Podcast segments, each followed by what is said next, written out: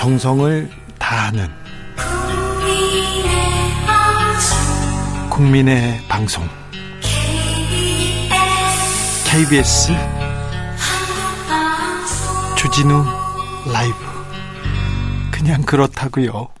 주진우 라이브 2부 시작했습니다. 지역에 따라 2부부터 함께 하시는 분들 계시죠? 잘 오셨습니다. 어서 오십시오. 앉으세요. 7시까지 앉아서 들으시면 됩니다. 라디오 정보센터 다녀오겠습니다. 조진주 씨.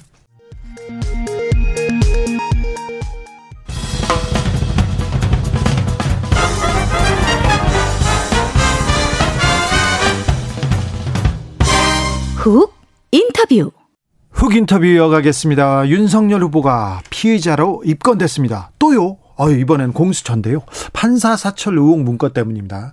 기억하십니까? 대검에서 작년 2월에 판사들 37명의 개인정보를 이렇게 수집했어요. 우리 법 연구회 출신이지만 합리적이다. 어, 출신이면 합리적이지 않다는 건가? 무리야기한 법관이다. 과거 전교조나 학생운동과 관련해서 어떤 판결을 내렸는지도 쓰여 있고요. 농구 실력으로 유명하다. 주관이 뚜렷하지 않고 여론 영향을 많이 받는다. 소극적이다. 대응하기 수월하다. 이런 평가를 써놓는 문서를 만들었습니다.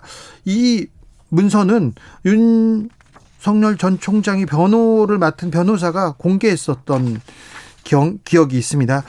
이 재판부 분석 문건은 어, 검찰 사상 처음 있었던 검찰총장 징계의 핵심 사유였고요.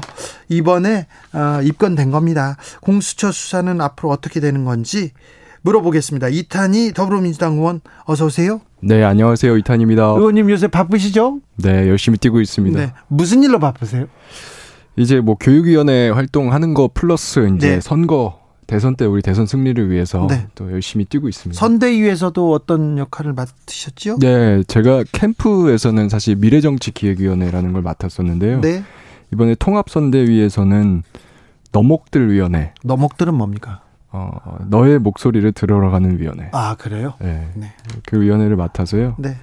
조만간 좀 전국 투어를 좀 할 생각이에요. 알겠습니다. 네. 뭐 이탄이가 뭐 인기가 있으니까 또 만나고 싶은 사람들이 많으니까 또 가봐야죠. 가서 아. 들어 국민의 목소리 좀 들어야 됩니다. 네. 뭐 인기 그런 건 아니고요. 네, 네. 기성 언론이나 기성 정치권에서 좀 예. 대변되지 못하는 목소리들을 네. 많이 많이 찾아가서 많이 들어야 됩니다. 특별히 잘 들어야 됩니다.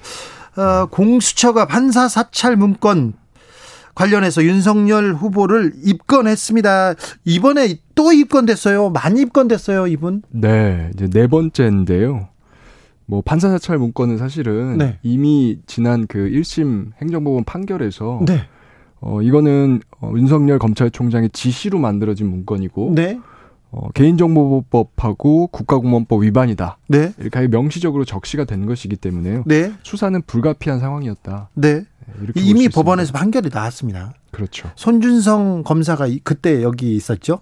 어, 그렇죠. 손준성 검사가 수사정보정책관, 네. 정보관이었고요. 그 네. 밑에 있던 담당관인 성상욱 검사가 이 문건을 이제 작성을 합니다. 그런데요. 네. 그러면 어 지난번에 법원 판결도 있었고 공수처에서 입건했으면 이거 이거 뭐 유죄가 되면요. 그럼 윤석열 후보의 지위가 이렇게 달라지나요?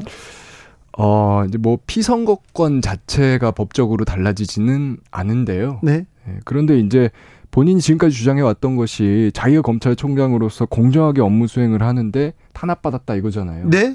그런 근간이 이제 흔들리는 거죠. 네. 전혀 반대의 상황인 거죠. 오히려 잘못해서 처벌받아야 되는 거죠. 그럼 그렇죠. 탄압이 아니라 어떤 면에서 보면 겉으로 공정을 외쳤지만 실제로 속으로는 검찰총장으로서의 권력을 사유화했다. 네. 네. 겉으로는 공정이지만 속으로는 사유화했다. 이런 것들을 이제 보여주는 그런 사건이 되는 거죠. 윤석열 후보는 나하고는 상관없다. 판사 사찰 문건 이렇게 얘기하시던데 이거에 대해서는 어떻게 생각하시는지요? 방금 말씀드렸듯이요. 행정법원 판결에서 네. 명시적으로 네. 윤석열 검찰총장의 지시에 의해서 만들어졌다. 네. 이렇게 이미 인정이 된 사안입니다. 고발 사주 의혹에 대해서도 고발 네. 사주 의혹에 대해서도 윤석열 후보는 나는 이거 모른다. 전혀 네. 관계가 없다. 윤석열 후보와의 관계는 어떻게 보십니까? 음, 뭐 사실 수사를 해야지 이제 나올 상황이기 때문에 제가 앞서가기는 어렵고요. 그러나 네. 상식적으로 생각을 해보면 네. 이 손준성 검사 정보관이 사실은 대검 검찰총장의 사실 직속. 눈과 귀 역할을 네. 하는 거거든요. 예, 예. 근데 총장의 지시 없이 이 민감한 시기에 작년 총선 선거 운동 기간이거든요. 네. 이 민감한 시기에 이 민감한 내용을 담은 고발장을 정치권에 네. 그냥 자기가 자의적으로 전달한다? 왜? 그렇죠. 이거 윤석열 네. 후보의 장모 부인 것 관련 고발장인데. 그렇죠. 아니 그 부인 그런 것도 있고요. 또 한 가지는 뭐냐면 네. 어 저는 이 고발 사주 의혹은 핵심이 총선 개입 의혹이라고 봅니다. 예. 예. 어, 이거는 고발장이 건네진 시점이 중요해요. 예. 그 작년에 총선이 2020년 4월 15일이었잖아요. 네. 그 선거 운동 기간은 2020년 4월 2일 날 시작되거든요. 예.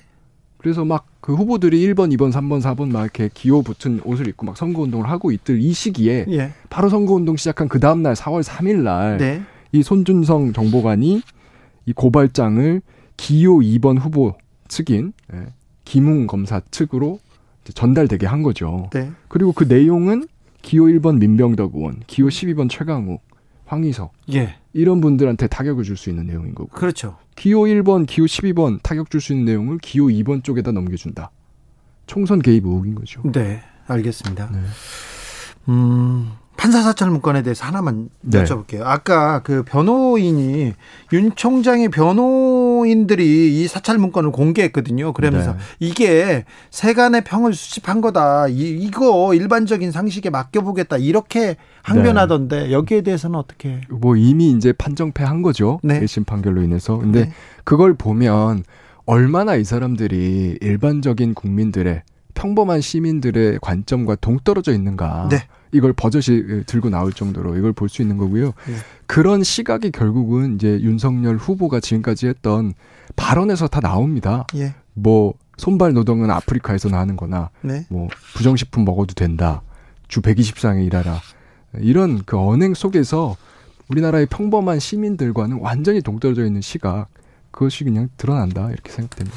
개인의 부패나 개인의 부정 비리 이런 것도 문제지만 이게 검사들이 이렇게 불법을 저지르거나 검사가 만약에 선거 개입을 했다면요. 네. 이건 엄청나게 큰 일이지 않습니까? 당연하죠. 근데 이 고발 사주에 대해서는 왜 이렇게 언론이 안 다루는지 모르겠습니다. 고발 사주 관련돼서 특검 얘기가 나옵니다. 근데 대장동도 특검해야 된다고 하면서 쌍특검 얘기 나오는데 네. 자, 판사 출신으로 판사, 판사 출신으로 이 사건들의 그 경중을 따져보면 어떻습니까? 어, 뭐 경중의 문제라기보다는 영역이 조금 다르긴 한데요. 네. 근데 사실 특검으로 가느냐 아느냐는 경중의 문제는 아니고요. 예. 지금 현재 진행되고 있는 수사 절차로 인해서 이 사건의 실체가 드러날 수 있는 상황이냐, 수사가 정상적으로 이루어질 수 있는 상황이냐. 네. 그것에 따라서 결정되는 거거든요. 일단 네. 네. 그래서 뭐 특검 문제는 어, 이 사건의 뭐 경중 이런 걸로 논할 거라기보다는 지금 이 수사가 지금 잘 되고 있는 걸 특검으로 돌리자라고 하는 사람들은 오히려 수사를 못하게 하는 의도가 있을 수 있는 것이고요. 네. 정말 수사가 어떤 외압이나 이런 거에서 막힐 이유가 있을 때 그때 원래는 특검을 하는 거죠. 그렇죠. 네. 네. 어, 오히려 국민의힘에서는 공수처가 윤석열 수사처가 되었다. 이렇게 공수처가 정치적 수사라고 하고 있다. 비, 정치권에서는 비판의 목소리를 내고 있는데 이런 부분은 어떻게 생각하세요? 뭐 이제 공수처에서 사건 수사를 할 때마다 뭐 정치권에서는 이렇게 공격했다 저렇게 공격했다 쌍방이 뭐 그러는 경향이 좀 있어요. 예, 예. 그래서 저는 그렇게 볼 건 아니라고 보고요. 네. 오히려 지금 공수처는 중요한 게 본인들의 유능함을 인정받지 못하고 있어요 아직까지. 네. 네. 그래서 하는 수사에 대해서 어, 좀 국민들이 납득할 만한 수사 결과를 내놓을 수 있느냐. 네. 네. 지금 이게 저는 핵심이라고 봅니다. 네.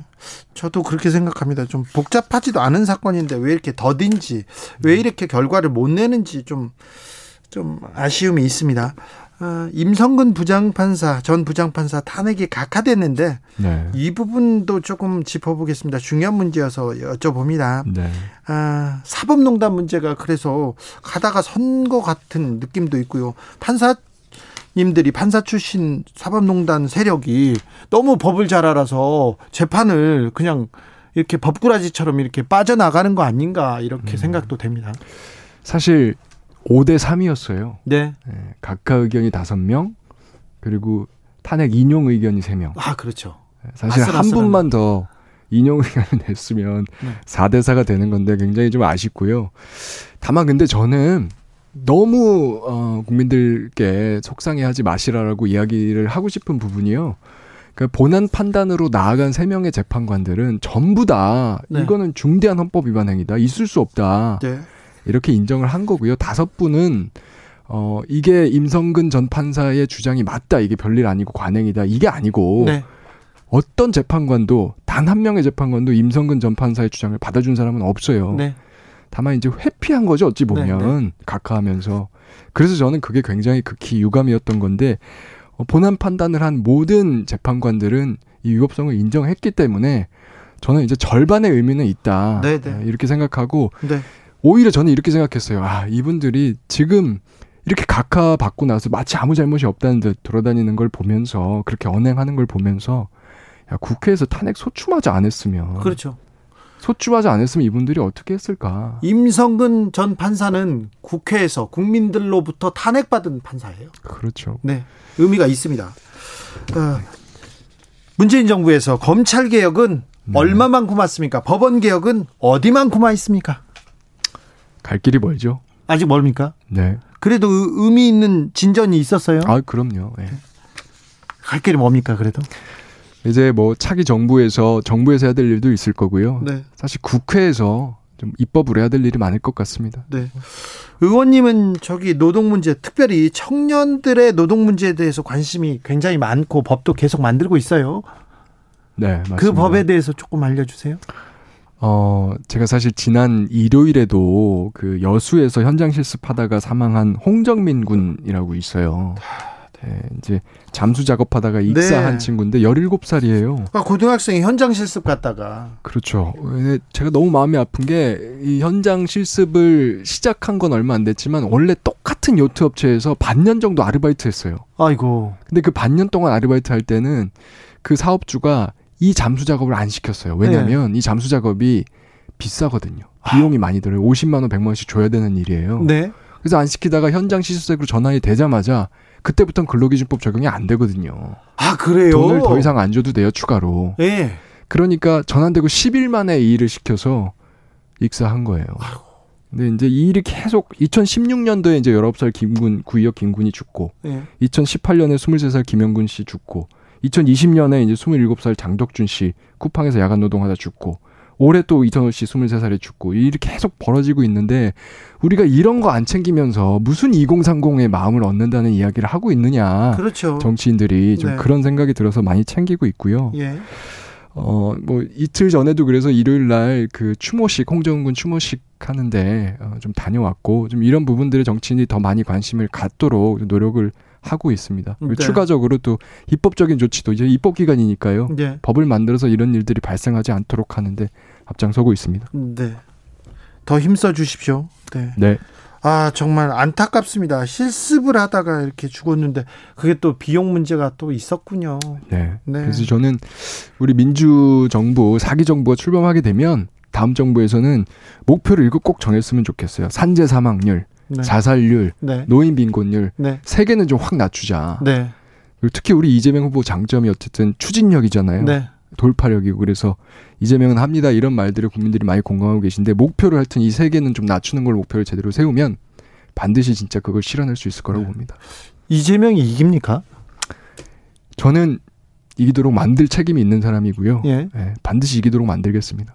근데 민심이 민주당과 네. 민주당한테 이렇게 멀리 떨어져 가고 있는 것 같은데 그 부분은 어떻게 돌려올 겁니까?